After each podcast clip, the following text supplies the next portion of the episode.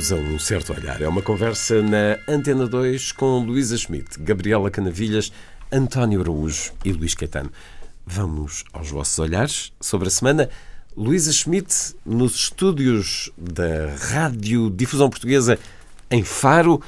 Olá, Luísa. Vamos aos teus destaques. Comecemos pela positiva, pelas coisas boas que aconteceram nos últimos dias. Bem, eu, eu estou no Algarve, mas vim diretamente do, quase diretamente do Brasil, onde estive na cidade do Natal, na Universidade do Natal, numa conferência do Observatório das Metrópoles. Como sabemos, o Brasil tem uma das maiores metrópoles do mundo, que é São Paulo, com cerca de 21 milhões de pessoas. E é uma rede de, de reflexão em torno do, da problemática das, das, metrópoles. E foi uma conferência muito interessante. E a coisa positiva, além dessa conferência, é que vi o maior cajueiro do mundo, que é uma árvore absolutamente prodigiosa, com 800 metros quadrados uh, de largura, com uma força de beleza natural absolutamente fantástica. metros quadrados. E sim, é, é espantoso. E, e portanto, o, o país, de facto, tornou-se muito difícil falar do Brasil de uma forma como um todo, não é? O país não se, porque o país não se tornou não se tornou totalmente no país de Temer, não é? Que continua com as suas políticas e com as suas tentativas uh, de, de, aprovação de, de, leis e de questões um bocadinho inacreditáveis, bastante inacreditáveis, por exemplo, a última que estava lá em debate e que ainda não está aprovada, espera-se que não seja, tem a ver com a legalização das armas. Uh, reparem que, enquanto Obama tentou tão fortemente retirar esta possibilidade, esta uh, regra nos Estados Unidos, neste momento o Brasil alguns elementos do Brasil, liderados por Temer, tentam implementar esta possibilidade de, da legalização das armas, o que é absolutamente dramático. Agora, de facto, os Estados têm alguma autonomia à escala local, regional, existem coisas positivas e esperançosas na sociedade civil brasileira, um, e para isso é, é preciso, de facto, Portugal e a Europa olhem para o Brasil de uma forma, sobretudo Portugal, portanto, de uma forma mais interessada e mais profunda e não apenas como o país do carnaval e das novelas, não é? Uh, ler os autores brasileiros, uh, olhar para a ciência, olhar com profundidade para a cultura do Brasil, para a ciência que lá se faz. Um, e uh, realmente vi coisas de grande qualidade e falou-se muito sobre isso e, portanto, venho positivamente impressionada com o Brasil e, de facto, com esta ideia de que um, ainda falta um ano, não é? Para o tema, lá está. O índice de popularidade é baixíssimo, nem chega a 6%, 7%. Uh, portanto, irá, irá, irá com certeza mudar. Temos lá colegas que trabalhavam aqui da universidade e que, à conta de. À custa, isso é a parte negativa, digamos que, à custa de não haver aqui trabalho na universidade, investigadores temos lá um investigador já na Universidade de Natal e há outro que trabalha também comigo e que vai agora seguir para a Universidade de, de Santa Catarina em Florianópolis. Portanto, têm sido têm tido têm uma boa recepção no mundo académico. Eu sei que o mundo académico é internacional e que é bom para as pessoas que vão e é bom para as pessoas que lá estão, mas o lado mais negativo é que Portugal fez um investimento cujo rendimento vai cair todo no outro lado. Portanto, um, enquanto país, há uma perda quando os investigadores se vão embora, não é? se vão para outro lugar. Embora para eles sejam bom e para o Brasil também. O Brasil continua a ser um país de futuro. Então, António Araújo, o seu destaque positivo da semana. Um pouco ligado com isto que referiu a Luísa, mas uma notícia boa, e eu gosto de trazer notícias que não sejam politicamente aproveitáveis, porque é um crescimento sustentado de 10 anos e, portanto, não, não é acreditável a um governo A ou um governo B. Portugal subiu para 11 lugar entre 27 países europeus na produção científica. isto, esta notícia tem que ser um pouco descodificada, significa que existe um, ind, um índice, ou um índice, Web of Science, e, e, Portugal tem hoje um lugar na Web of Science que de grande crescimento, tem mais artigos publicados na Web of Science eh, do que eh, a Alemanha, está abaixo do Reino Unido, mas está num honrosíssimo lugar nesta tabela, abaixo da Dinamarca, da Suécia, da Finlândia, digamos, dos suspeitos do costume, da, da Irlanda, da Bélgica, da Eslovénia, do Luxemburgo, Áustria, Reino Unido, mas a seguir vem logo Portugal, no número de artigos científicos publicados. Portanto, número mesmo, nem é proporcional não, não, não, à não, população. E o mais curioso é que não é proporcional ao investimento feito na ciência, isto é, como diz neste artigo, num artigo do público Carlos Filhais, eh, as nossas publicações científicas são das mais baratas por euro gasto em ciência, se quisermos. Portugal gasta em 2015 1,28% do PIB, enquanto a média europeia é 1,9% do PIB. E mesmo assim nós conseguimos estar, em termos de produção, à frente da Alemanha, da Estónia, do Chipre, Espanha, Itália, França, Grécia, etc. Agora, isto obviamente pode levantar-nos aqui um, uma questão que é uh, de saber da fiabilidade. Uh, digamos, isto no fundo contraria um pouco as nossas intuições sobre o que é a dimensão de um país como a Alemanha a sua pujança de produção científica e tecnológica, e, mas o que é facto é que esta métrica da Web of Science é muito utilizada e muito aceita e, portanto, comprova eh, que, apesar de todas as vicissitudes e de não ter sido um processo linear, nos últimos 10 anos Portugal subiu exponencialmente na sua produção científica. Eu penso que isso é de, de assinalar. Depois Exatamente. há problemas que a Luísa detectou e bem, é que houve uh, fases que obrigaram a precarização do trabalho científico ainda se faz sentir e, e portanto, e isto ainda talvez acentue mais o, o lado quase heróico dos eh, nossos cientistas, não apenas dos cientistas puros, eh, de, mas também dos cientistas sociais. Gabriela. Mas, mas deixa-me só sim, dizer sim, uma sim. coisa. Isso é muito resultado da política de Mariano Gato. Sim, sim. Facto que a prazo deu, deu este resultado, não é? Gabriela, destaque dos últimos dias. O meu positivo eh, não pode deixar de ser esta primavera que chegou finalmente a Portugal, uh, no meio de tanta, enfim, tanta pressão de todo o tipo, uh, na escala social, na escala política internacional, de que iremos falar certamente uhum. hoje bastante. Uh, este sol que nos invadiu nestes últimos dias é algo de, que nos traz um prazer indescritível.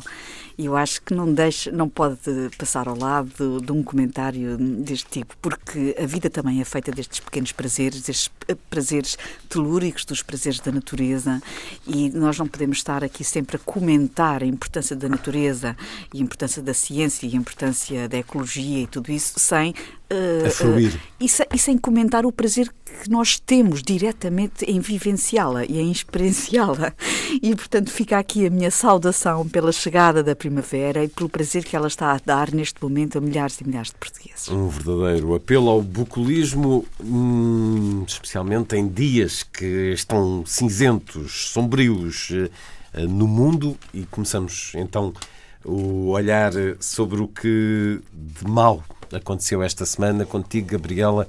Sim, eh, aconteceu esta semana mais um, um, um ataque vil a populações civis eh, na Síria. É um ataque do pior que pode acontecer, é um ataque com armas químicas, que, como sabemos, estão proibidas. Eh, a Convenção sobre a Proibição de Armas Químicas eh, da ONU, evidentemente que as proíbe, e todas as convenções que regulam, para não falar da de Genebra, e infelizmente continuam a ocorrer casos destes. 2016, enfim, já estamos em 2017, mas em 2016 assistiu-se à maior frequência de ataques com armas químicas desde 1916. É inacreditável Portanto, como é que se continua. Na continuidade de um regresso a uma prática abjeta, monstruosa, desumana. E por mais denúncias que o mundo faça sobre uh, o lado cri criminoso e absolutamente grotesco deste tipo de utilização, de, deste tipo de armas, parece que uh, cai em saco roto este clamor universal.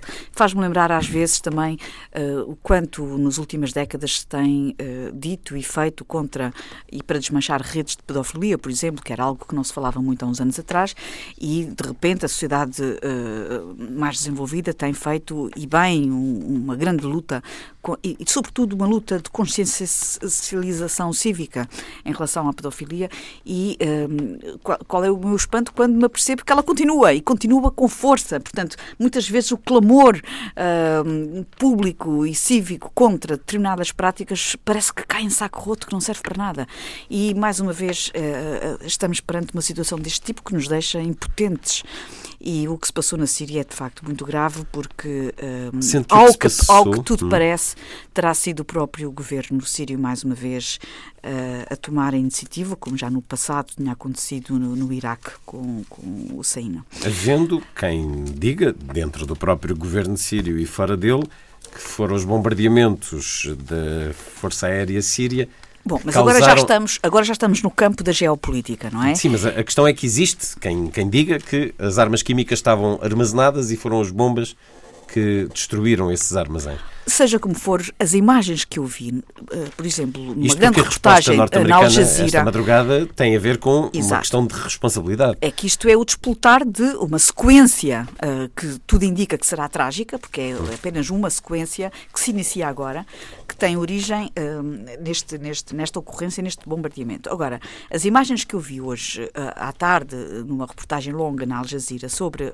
as consequências deste ataque, são imagens impressionantes. Eu há muito tempo que não me impressionava tanto com imagens de violência em guerra. São imagens de uma crueldade enorme sobre aquelas crianças, sobre aquelas populações civis. E, de facto, a, a, a, primeira consequência foi este ataque dos Estados Unidos, esta iniciativa unilateral por parte dos Estados Unidos.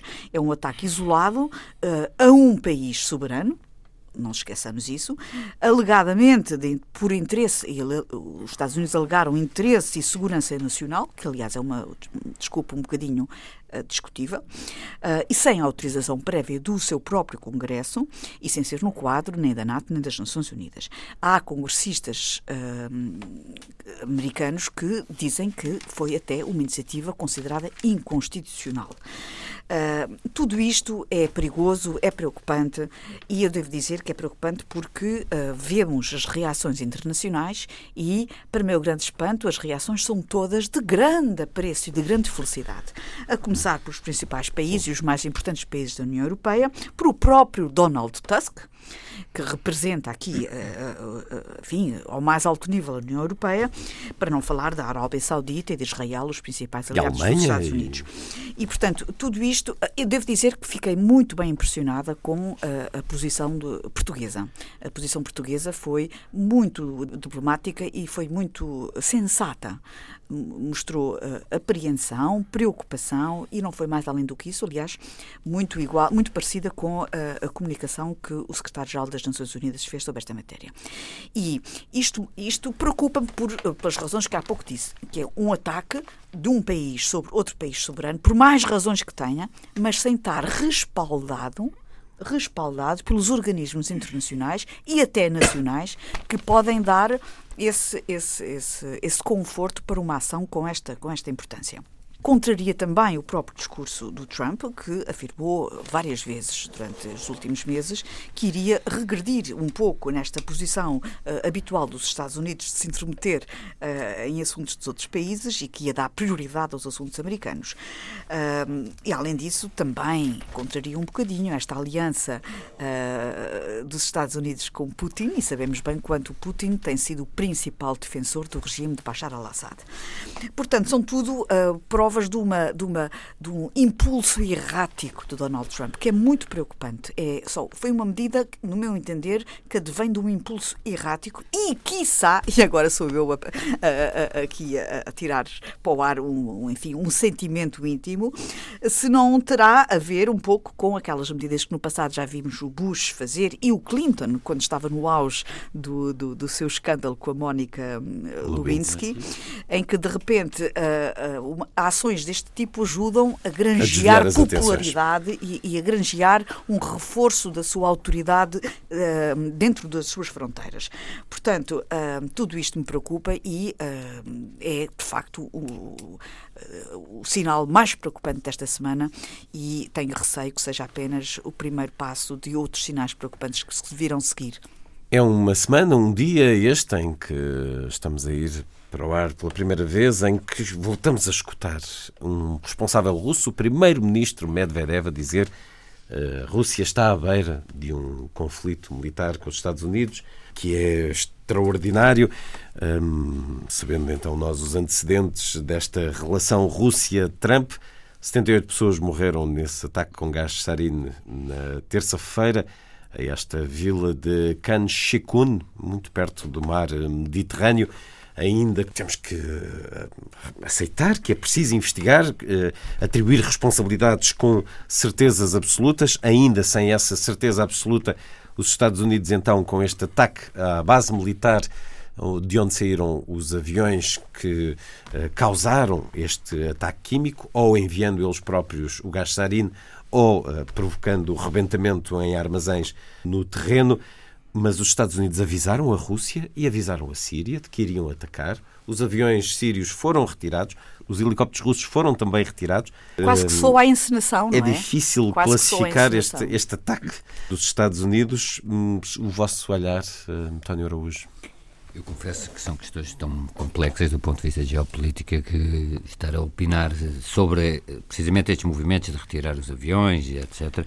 Eh, presta-se a teorias da conspiração e especulações, porque tanto se pode dizer, eh, um observador de boa fé, tanto pode dizer que isto infirma a tese de uma aliança oculta entre o Putin e Trump, porque realmente agora, pelos vistos, ou também se pode dizer que isto é uma cortina de fumo para. Hum, para dissimular precisamente outros factos, que um pouco era o raciocínio da, da Gabriela. Uh, eu penso que, uh, e subscrevo inteiramente as, as, afirmações da Gabriela, de condenação. A Assembleia da República condenou veementemente, infelizmente não o fez por unanimidade. É de lamentar que um partido político, o Partido Comunista, é verdade, não tenha, é não, não é tenha é condenado não um, um ataque desta natureza. Não compreendo. Isso, é, confesso, porque é o seguinte, em relação a todas as outras questões do, do Trump, etc., há um conjunto de informações que eh, confesso que a mim me escapam. E, e, e sem estar, uh, uh, o risco seria opinar sem ter, ainda neste momento, se calhar daqui a 4, 5 dias, é possível ter uma noção mais, uh, mais perfeita. Agora, que houve um ataque químico que foi, com, independentemente se foram os russos o que foi, houve um ataque químico, morreram 78 pessoas com gás sarin, o mesmo foi utilizado no metro de Tóquio, como se lembra. Claro. E há uma condenação de um Parlamento Democrático em Portugal e haver um partido que vota contra uma condenação, isso confesso que não, não compreendo. Luísa, queres acrescentar? Não, eu só acrescentava, só relembrava aqui o, o alerta do Mikhail Gorbachev há tempos, num, num, num artigo que ele intitula Parece que o mundo se prepara para a guerra. E ele alerta para uma série de coisas, alerta para a responsabilidade da, da Rússia e dos Estados Unidos em manter a situação, não é? Porque, no fundo, uh, foi importante durante a Guerra Fria os nervos dá-se para lidar com as armas nucleares que de facto só serão úteis se nunca forem usadas e o mesmo se pode aplicar também às, à, à guerra química, não é? E estamos no fio da navalha e portanto um, também não tenho dados e acho que é preciso esperar para perceber melhor o que é que se passou, mesmo o que é que se passou no, no as resoluções do Conselho de Segurança da ONU, é repensar até o papel desse Conselho.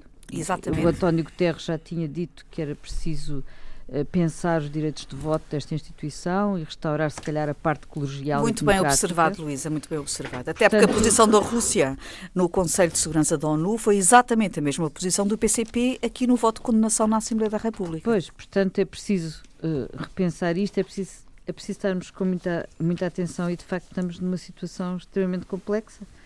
Uh, ainda não temos muitos dados, como o António dizia, muitos dados para, para grandes análises, como o António dizia, é apenas condenar e estarmos alerta e é verdade que uh, o que a Gabriela dizia, não é? O Trump, de cada vez que há um presidente que está com problemas internos, cria uma situação de conflito externo para se reforçar e até para, para desviar as atenções, não é? Portanto, também há aqui esse lado a ter em conta. Estamos a ir para o ar pela primeira vez nesta sexta-feira, altura em que o responsável pelo atentado em Estocolmo, que matou pelo menos quatro pessoas, já foi detido e já confessou uh, o crime. Não conhecemos ainda a identidade, mas uh, sabemos como se está a tornar regular, tristemente regular, esta capacidade de rasgar a sociedade com este tipo de atentados. Bom, voltamos a um tema que já por várias vezes atravessou a conversa neste programa, mas por se estar a tratar de um vírus, um cancro impetuoso e a alargar na sociedade, há quem comece a tomar medidas. O governo alemão eh, quer ter mão pesada para estratégias que claramente estão a influenciar eleições, como aconteceu nos Estados Unidos, mas que uh, estão a influenciar a vida em sociedade o governo alemão aprovou multas até 50 milhões de euros para notícias falsas online e para comentários de ódio nas redes sociais. Falta ainda a aprovação parlamentar para entrar em vigor, mas o ministro da Justiça alemão, Heiko Maas, diz que, tal como na rua não há lugar para o incitamento criminoso, também nas redes sociais ele não pode acontecer e, por isso, Acrescenta que as empresas que disponibilizam as plataformas online eh, terão de ser responsáveis por remover os conteúdos de ódio e as multas podem chegar aos 50 milhões de euros para os sítios da internet que não removam rapidamente o conteúdo que agora é ilegal. As notícias falsas e os discursos de ódio precisam, no entanto, segundo o ministro alemão, de medidas tomadas a nível europeu para serem eficazes. Falava-vos, a propósito disto, também de uma série de ficção, Homeland, Segurança Nacional, que no episódio desta semana nos mostra na ficção o setor mais belicista dos Estados Unidos a usar uma vasta estrutura de manipulação online para fragilizar uma recém-presidente eleita, nomeadamente através de um vídeo facilmente montado para dar uma ideia contrária ao que realmente aconteceu e de vídeos e de gravações. A sociedade portuguesa tem conhecido vários ao longo dos últimos anos e são tomados como verdadeiros. Tudo isto está a mudar a forma como entendemos a realidade, como somos manipulados. José Manuel Fernandes, numa reportagem recente da SIC, referia também que no Observador, que ele dirige, o sítio online, um jornal digital, muitos leitores nem sabem em que sítio da internet estão que na experiência dele como diretor do público, quando, quando a criação do suplemento Inimigo Público, muitos leitores confundiam os artigos e tomavam os do suplemento humorístico como verdadeiros. Se estamos a olhar para a internet como uma fonte de informação, pois que o Google, esta semana, tal como o Facebook, criaram mecanismos para fiscalizar as notícias e para disponibilizar ao leitor uma forma de verificar a realidade daquilo que é escrito. O que vos pergunto é se, de facto, estas medidas que a Alemanha se prepara para tomar, tanto sobre aquilo que é falso como sobre aquilo que é ódio, e temos disso nos uh, órgãos de comunicação social online portugueses. O Expresso cancelou há pouco tempo os comentários, tornou-se um sítio noticioso bastante mais respirável, mas uh, continuam em vários outros uh, meios. António Araújo deve, tal como diz o ministro alemão, a Europa tomar medidas conjuntas para punir seriamente tanto os comentários de incitamento ao ódio como as falsas notícias, a manipulação das notícias? Eu acho que há aqui que separar algumas realidades porque podemos cometer alguns erros graves. Aqui, erros, e, e isto também tem riscos graves. Uh, por um lado, a apologia pública de um crime, se olharmos para o nosso direito português, para o nosso ordenamento jurídico, em Portugal já é crime. Isto é, se eu faço uma apologia pública de violência, o que se pode dizer é que, se calhar, as nossas magistraturas, possivelmente o Ministério Público, se calhar não está muito eh, sensibilizado ao digital, hum, portanto, se calhar está mais sensível àquilo que é dito na rua, e não tanto no, no, digital, só que o digital hoje é a rua de muitos, sobretudo de muitos jovens. Mas esse discurso portanto, de ódio acontece e, portanto... Temos que separar uma coisa é apologia pública de um crime, outra coisa são, é um discurso de ódio, discurso de ódio que não está a fazer uma apologia pública de um crime, mas está, é um discurso puramente Racista. de, de ódio, e depois a questão das falsas notícias. Aí ou, ou falsas notícias ou, ou falsas eh, eh, quer dizer, encenações no, no próprio, eh, na própria internet. Porque aí eu confesso que tenho algum receio de, de, de, algum controle por parte dos Estados em relação a questões que podem ter a ver com a liberdade de criação artística. Lembrem-se da Guerra dos Mundos, do Orson Welles, quando ele fez aquela encenação, eh, propalou uma falsa notícia e, e, e, e foi, assist, foi, ameaçado. Assustou, foi, uma série foi de. Foi avisado para não repetir a graça. A questão é o seguinte, por exemplo, pessoas que acreditam em teorias da conspiração sobre, ou, ou, acreditam e que divulgam teorias da conspiração sobre o 11 de setembro, que ainda agora foram infirmadas porque as autoridades americanas mostraram fotografias de ataques ao Pentágono, mas todos conhecem as obras do Thierry Mousson, dizendo que tudo não passou de uma encenação. Isso é falso. Possivelmente será falso. Mas isso é punível criminalmente, se ele, se ele o dissesse na internet. A mim, eh, eh, penso que é fundamental, do ponto de vista da internet, ter uma separação clara entre o que é crime, apologia pública de um crime, divulgação de um discurso de ódio e, e, e como é evidente, crimes de injúrias, etc. E, por outro lado, questões que não digam respeito a falsidade, espalhar falsidade, etc. Porque a pessoa, tudo aí depois depende se está a fazê-lo com a intenção dolosa, se quisermos, ou com a intenção de prejudicar alguém. Só nesse caso é que a falsidade, quanto a mim, pode ser eh, punida, porque as pessoas podem estar a divulgar coisas falsas na convicção de que eh, sejam verdadeiras. Então, mas se essa convicção for declarada, não há estrutura jurídica capaz de punir? Não, pois eu tenho muito medo dos riscos do controle da verdade eh, ao nível do, do, do, digital e fora do digital. Nós tivemos dizer, Até do ponto de vista de liberdade de criação artística, porque nós pensamos, o Ocidente aqui está tudo está tudo bem. Está certo, aqui no, no Ocidente está, eventualmente estará tudo bem. Mas se, a pretexto de controlar a falsidade, eh, conhece a questão do Google na China, conhece as questões eh, na, na Rússia, se a pretexto de controlar a falsidade do que é colocado na internet, eh, isto pode dar um, um ensejo a, a, a, formas de censura muito, muito grandes. Nós tivemos aquele Mas... caso conhecido da pisaria de uma notícia falsa que dizia que Hillary Clinton estava envolvida Sim. numa situação de abusos infantis não. que se passava numa pizzaria. Claro, mas e isso um é, são crimes. Um ignorante mas isso são toma crimes. aquilo a sério Essa e deve vai... ter sido feita na Macedónia também. Vai, deve ter sido feita na Macedónia e há um tonto e um ignorante e um maluco que vai com uma espingarda para essa pizzaria ameaçar. Se isso configura uh, um crime de alguém colocar dolosamente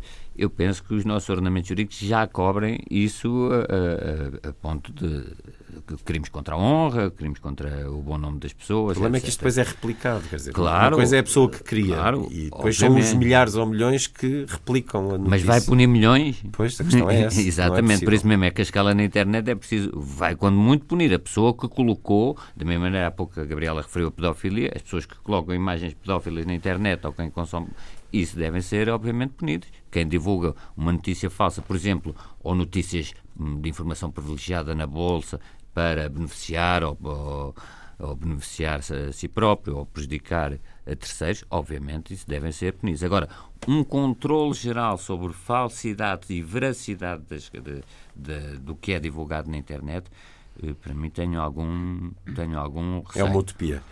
Gabriela, uh, legislar como quer fazer a Alemanha ou não? É, é, é complicado. Só, Gabriel, mas eu defendo o controle da, da legislação eh, eu com um controle legislativo sobre o discurso de ódio e, e, e o resto. Mas é complicado legislar é mim... sobre todo um espectro de, de, de, de opinião, porque uh, é também muito difícil circunscrever a noção da verdade. E eu volto à mesma. Aquilo que é verdade para um não é verdade para o outro a circunscrever de facto a verdade e, e, definir a verdade, do meu ponto de vista, é a tarefa mais difícil. É a tarefa mais difícil. Porque uma verdade é aquela que o receptor e, ou o emissor considera que é, mas depois... Penso no domínio religioso, por exemplo. Ah, exatamente. E, portanto, é, é, essa é a primeira tarefa que, do meu ponto de vista, é extremamente difícil. Mas nem de propósito, eu tenho aqui na minha frente o livro Cultura e Digital em Portugal, que é uma compilação de textos de José Luís Garcia, que foi apresentado esta semana no Instituto de Ciências Sociais, e vou ler aqui um pequeno excerto que uh, parece que foi talhado para este tema. A abundância informacional é também um lugar de descomedimento, desordem, ruído, rumor, redundância e fragmentação. Este contexto acolhe inexoravelmente os riscos da desinformação, da mentira, da contaminação entre dados e conteúdos dos abusos publicitários. Sem coordenadas de relevo, credibilidade e precisão, a opulência informacional permite a amálgama entre informação credível e erro grosseiro, conteúdos fúteis e imprecisos.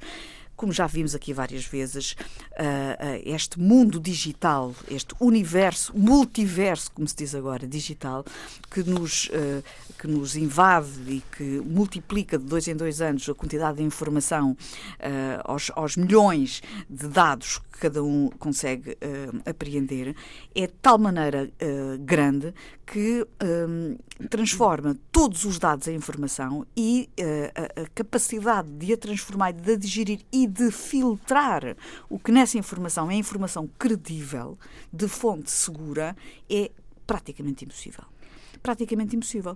E, portanto, quando é que se faz a diferença do que é que é uma informação de uma fonte séria e quando é que é uma informação que passou de Facebook em Facebook em Facebook, editada e acrescentada a um ponto, até a chegar às mãos de alguém que considera que aquela que é a verdade. E, portanto, é muito difícil hoje nós encontrarmos uma, uma fonte de informação segura. Eu, até eu mesmo que... os jornais de, de, de, de, referência. Aí é outra questão, é a questão Mas da manipulação para esses, vender mais, para ter mais cliques. Foram forçados a baixar a fasquia do seu discurso discurso para conseguir apanhar a, atenção das pessoas e dos leitores, porque eles hoje já estão dispersos na sua atenção nesta multiplicidade de oferta de informação que advém do meio digital. E, portanto, é de facto um problema, e eu volto a dizer, o problema é a definição do que é verdade. Esse é, é o grande eu, problema. Eu, por acaso, não acho que é essa coisa do que é verdadeiro ou falso. A primeira coisa é que nada bate um jornal prestigiado e o, e o que torna um jornal prestigiado é o rigor, a sinceridade, a independência e grandes jornais de referência, como o Guardian, como o Monde Diplomatique e a BBC, mantêm isso. Agora, não acho que seja tanto essa coisa verdadeira de falsa, acho que não nos devemos abster de regular práticas e defender valores. Portanto, eu acho bem criar leis que se oponham à manipulação dos mecanismos democráticos contra a própria democracia. No fundo, está-se a utilizar esses mecanismos de desinformação no sentido de intoxicar, de intoxicar a democracia. E aí leis específicas para um, contra a incitação à violência ou ao ódio, acho que tornou-se necessário, porque a internet hoje é a rua, não é? Portanto, existirem essas leis não me parece mal, inclusivamente hoje eh, já há cientistas da inteligência artificial e da, do, dos, dos mídia eh, que, que, também consideram que é quase possível chegarmos ao ponto de criarmos mecanismos inf, informáticos, fil, filtros algorítmicos que possam impedir uh, e quase erradicar uma parte do discurso ah, eu acho do ódio. Isso completamente impossível. Não, completamente já, impossível. Já, está mais ou menos uh, completamente já está impossível, Luísa, Mas espera aí, deixa-me acabar. Aquilo que é ódio para uma pessoa não é acabar. ódio para outra. Não, não, desculpa lá, mas o, o, o o incitar à violência, ao ódio, o neonazismo, tudo isso sabe-se perfeitamente o que é que é. Portanto, não é uma coisa, não é vaga, nem é, pós, nem é, nem é nem é pouco claro, é isto mesmo. Portanto, mesmo, mesmo as palavras às vezes são ligeiramente alteradas para tá fugirem bem, mas, a esses algoritmos. Mas é, é possível, é possível, está-se a investigar estás nesse a, sentido. Isso são investigações. Se estás a, a, espera aí, espera a definir apenas no nazismo é fácil. Agora, o ódio em geral, o ódio contra as pessoas, é, é, demasiado vasto esse universo para dizer... se conseguir que um algoritmo faça essa seleção. Eu não sei se vai ser possível ou não, é o que dizem os cientistas. Não estou a dizer que seja possível. É o é o que se avança, o conhecimento científico, avança nesse sentido e já há cientistas que dizem que isso pode vir a ser possível. De qualquer maneira, eu acho bem essas leis específicas para intervir uh, contra a incitação ao ódio. Agora, isso é um lado, um lado da questão. O outro lado da questão, que é mais estrutural, tem a ver, de certo modo, com o ensino. Portanto, a cidadania contemporânea coloca exigências uh, que não se podem omitir. Já temos falado sobre isso, sobre o papel da escola, São coisas importantíssimas que andam todas à volta da literacia. As pessoas têm que saber construir o significado das coisas que leem e que recebem comunicativamente e têm que avaliar e saber isso criticamente. E isso, os professores de português fazem isso com a interpretação dos textos. E acho que era muito importante eh, nós eh, começarmos a aplicar a muitas outras coisas essa avaliação crítica, desde a sacrossanta publicidade até uh, àquilo que aparece informaticamente no ecrã.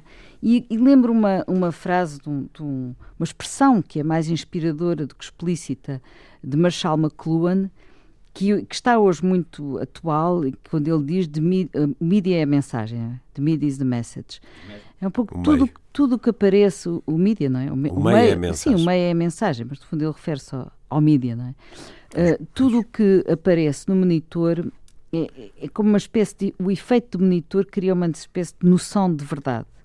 Como o, o monitor ser em si próprio um dispositivo tecnológico, portanto, é uma espécie de statement tecnológico e tudo o que lá aparece no ecrã aparece imediatamente, aparece imediatamente como uma força de verossimilhança, para a qual é preciso educar, é preciso desmontar, é preciso saber gerir. As pessoas têm que ser treinadas para comentar, avaliar, perceber. E isso tem que ser feito. E, e se não se alimenta educativamente gerações, depois não se pode estranhar também a sua falta de sentido crítico. Portanto, voto a esta ideia que é preciso ensinar a descodificar para não se engolir inteiro, não é? Porque é não sermos apenas um mero engolidor de unidades de informação e passar a ter eh, essa alfândega interna e um tubo digestivo para triar a informação e não comer tudo o que nos dão. E isso passa pela escola, necessariamente. Tenho só alguma dúvida quanto a algum realismo de uma proposta. Uh, com todo o respeito, Luísa, com, toda, uh, com toda a amizade, ao realismo de uma proposta dessas. Falou-se há pouco do Clinton, não sei se recordam, quando o Clinton também procurou introduzir controlos parentais uh, no uso da internet, etc. Eu sei que existem já formas de controle parental no uso dos mídia, mas a capacidade que a escola terá de conseguir. Para já, isso só é um programa a longo prazo, só produzirá efeitos a longo prazo quando as pessoas que produzem discurso uh, de ódio, etc., estão, estão em, em idade já bastante adulta. E depois, confesso que tenho algum, um, um, alguma dúvida que o, a uma disciplina de educação cívica, de educação para a cidadania, consiga evitar isso. Não, e, mas não e, é isso, não é relação só isso, é relação ao manusear ao esclarecimento, e, e ao esclarecimento. o sentido crítico e conseguir desmontar uma série de coisas. Por exemplo, tu na Suécia, na Suécia há muitos anos que se faz isso, portanto, que é a chamada educação para os mídia, não é? Já, já, já se faz há muitos está anos. Está nas disciplinas de português. Está nas disciplinas. Não, mas isso já se faz há muito tempo. Descodificar e, no a fundo, nós hoje, nós repara uma coisa, quer dizer, a, quando eu digo a sacrossanta publicidade, é que de facto é quase uma vaca sagrada intocável, intocável e que existe, não é? E é muito importante. Mas isso devemos discutir, por exemplo, o sexismo discutir, e machismo exato, na publicidade, é olha, empresas de cervejas, mas, isso é mas óbvio. é preciso desmontar, é preciso desmontar, é preciso. Uh, começa, começa por aí, começa por aí, mas também vai às outras coisas. E por isso é que acho que esta hum, expressão do McLuhan é, é realmente muito atual e muito uh, pois é, só direta. que está a ser uh, usada de uma forma como nunca foi. Nós não podemos olhar para o Medvedev a dizer que estamos à beira de um conflito militar, porque tudo, sem pensar que tudo isto nasce da vitória de Trump e que Trump nasce porque, por exemplo, uma cidade na Macedónia produziu notícias falsas por adolescentes. Sim, eu mais é... do que a proibição, eu vejo, por exemplo, uma coisa positiva e começaram a surgir nos jornais e, por exemplo, há jornais eh, norte-americanos que têm, que é o Pinóquio, ou testes de uh, explicadores, ou testes de hum, afirmou isto, hum. isto é verdade, é mentira, ser uma coisa muito mais de autorregulação dos jornais ditos de referência, que com base numa determinada informação ou afirmação uh, testam a sua veracidade. Porque a internet é de tal forma vasta que haverá sempre num canto recôndito da internet, até num país inacessível, alguém que espalhe uh, mentiras e tudo. E Sim, os, mas... riscos, os riscos de um controle da opinião de, em nome da verdade, não esqueçamos que o Pravda significa Pravda, significa sim, verdade. Sim, sim. Não, mas repara, eu, eu pus isto em dois planos. É, um é, é esse. Arriscado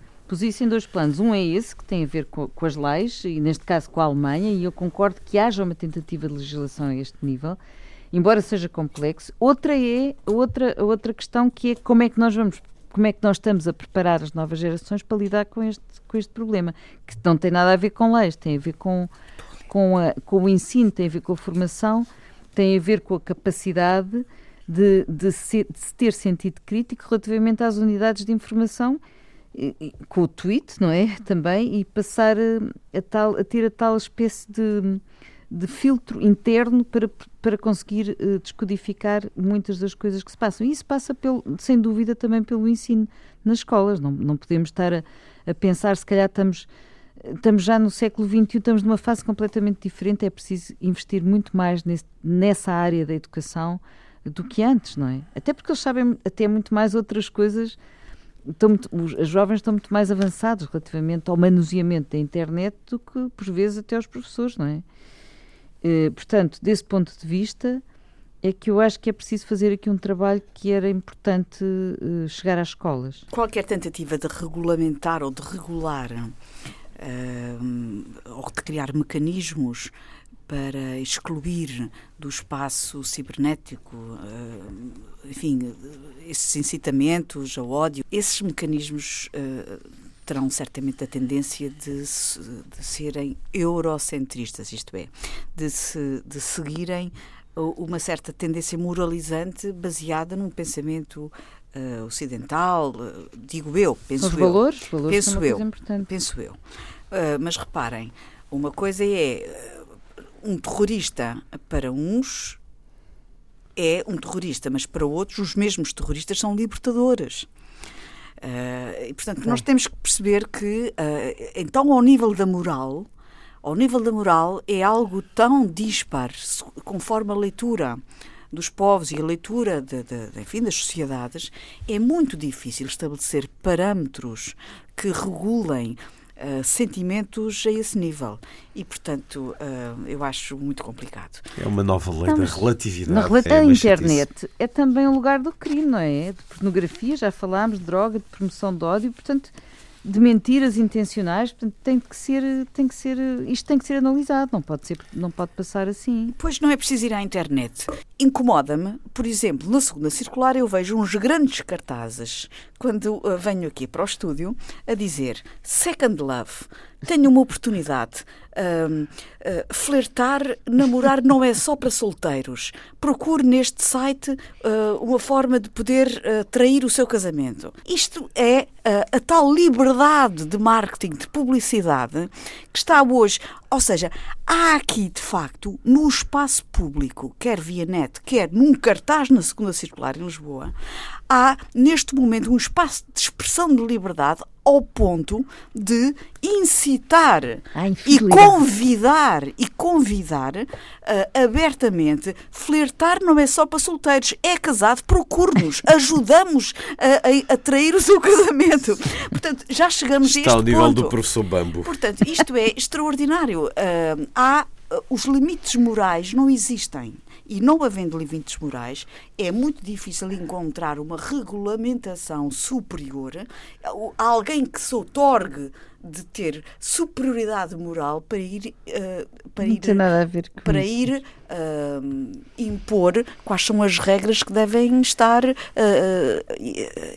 na internet para pôr de fora aqueles que não são para excluir os conceitos que não são consentâneos com essas regras. E é neste programa que fazemos então as cerimónias fúnebres dos eh, limites morais, mas em termos do entendimento ainda, da clarividência, de, de perceber o que é verdadeiro e o que não é, de coisas às vezes óbvias, já aqui falámos várias vezes dessa questão de uma cidade na Macedónia que tem sido muito trabalhada por diferentes programas eh, noticiosos, onde os adolescentes criaram as histórias mais mirabolantes ganhando 1.800 euros por mês ou mais, eh, mandando pela internet, sendo consumidos avidamente pelo público conservador americano, eles disseram, bom, nós testamos e vimos que ganhávamos dinheiro era com os conservadores que eles papam tudo o que nós escrevemos, por mais absurdo que seja. E assim foi.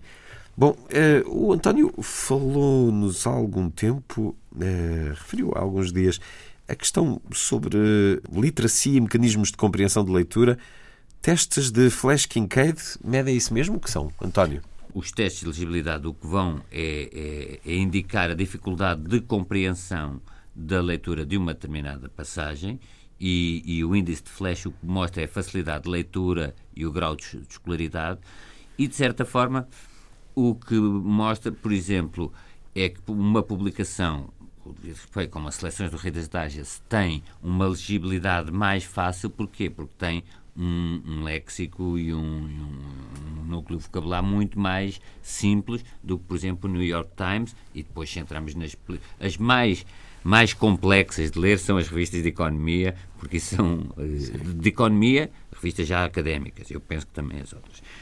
Isto só, eh, pegando naquilo que disse a Luísa, isto mostra que, se calhar, o problema da literacia é que nós não podemos destrinçar a literacia digital da restante literacia.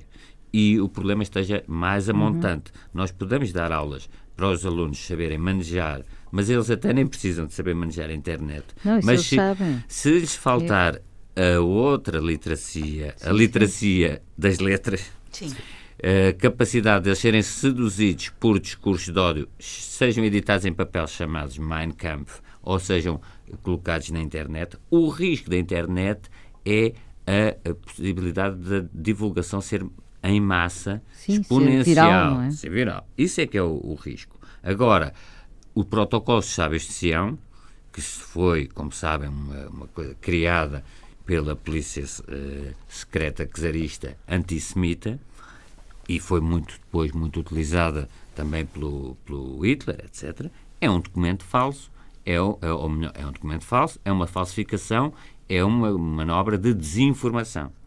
Coisa que foi estranha, já agora, hoje parece que estou aqui muito, eh, talvez devido à leitura que estou a fazer do arquipélago do Gulag, é que o protocolo de de Sião, que toda a gente hum. sabe que foi uma, uma manobra de desinformação antissemita, utilizada pelo Hitler, uma vez, um artigo do jornal Avante utilizou como, como, como, se fosse uma coisa real, que era o domínio judaico sobre o mundo e umas coisas do género. Agora, do inimigo público. Isso, tudo isso mostra que a literacia uh, digital, a diferença é só uma questão de dimensão.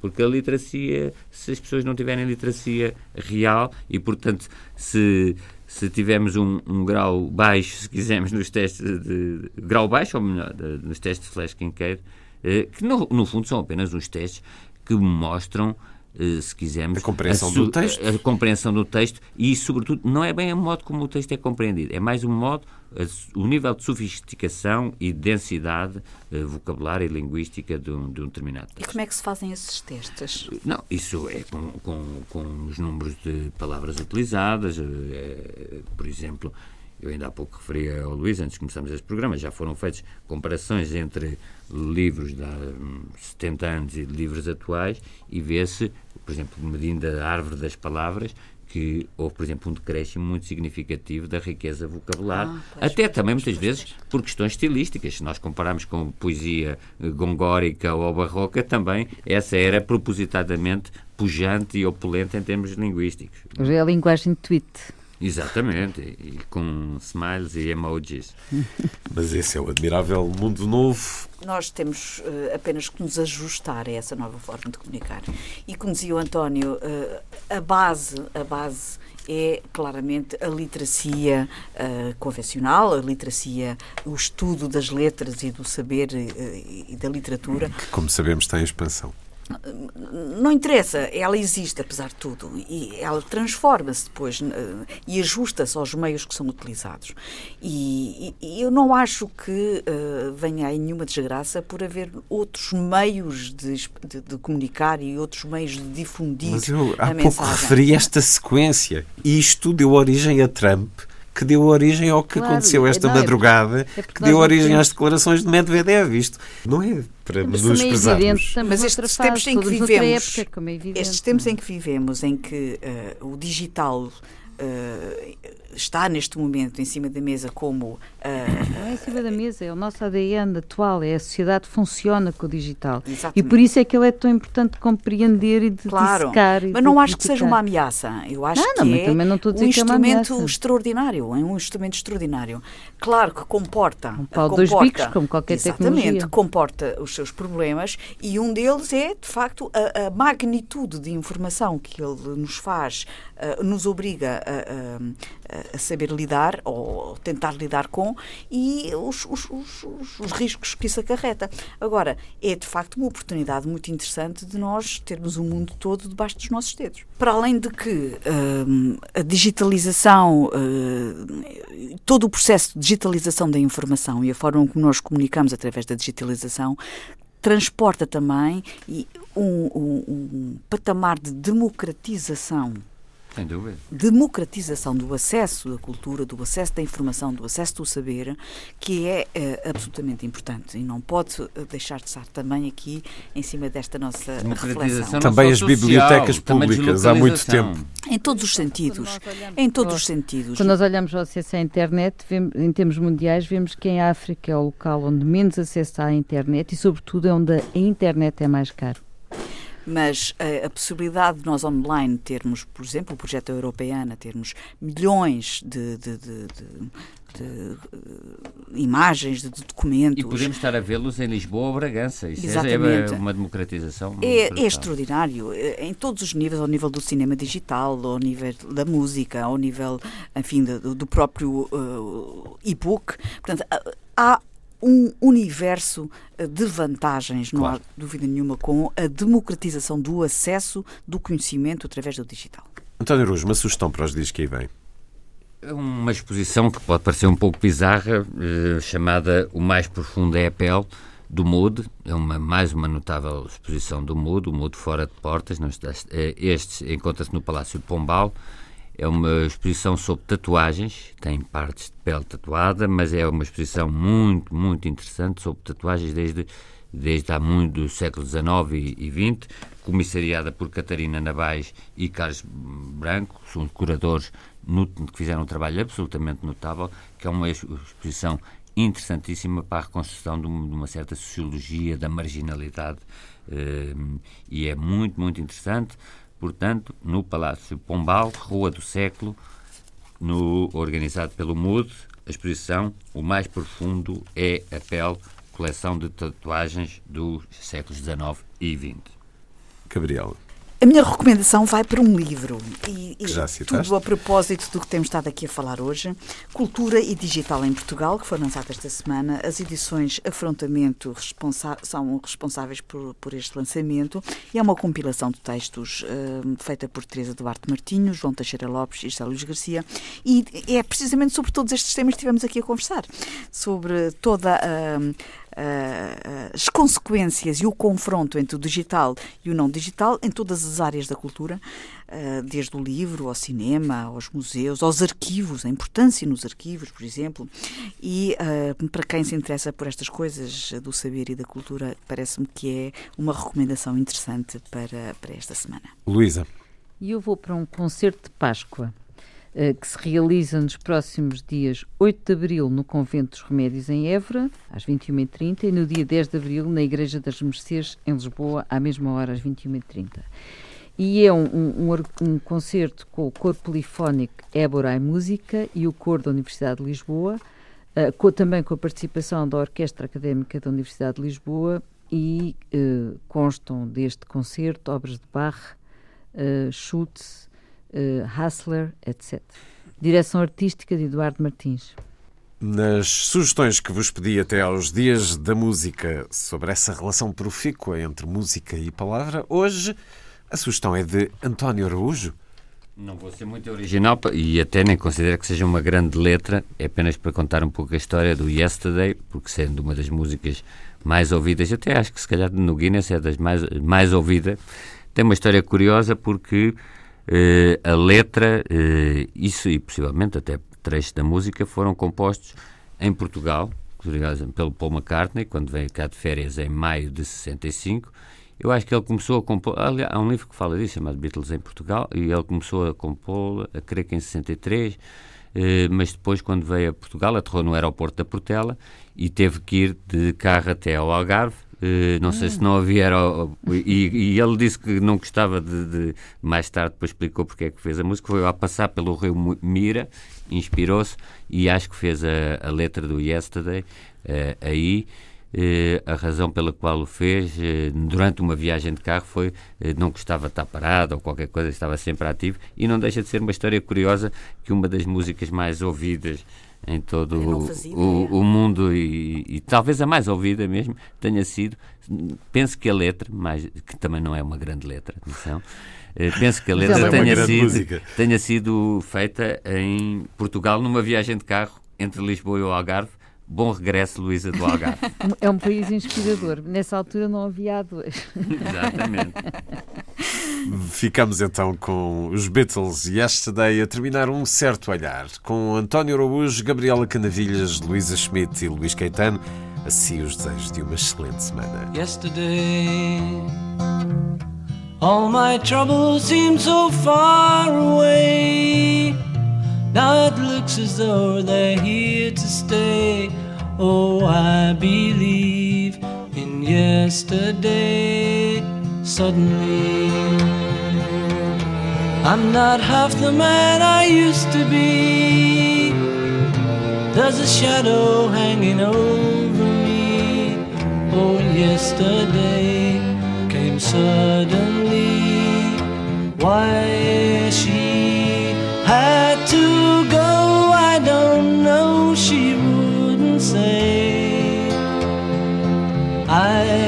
said something wrong. Now I long for yesterday.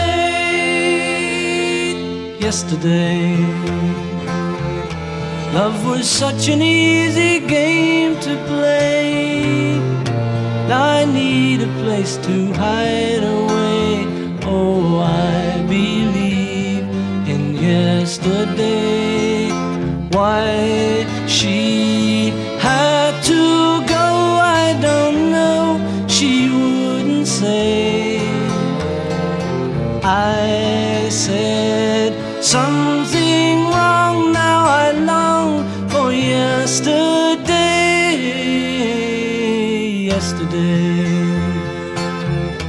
Love was such an easy game to play. Now I need a place to hide away. Oh, I believe in yesterday.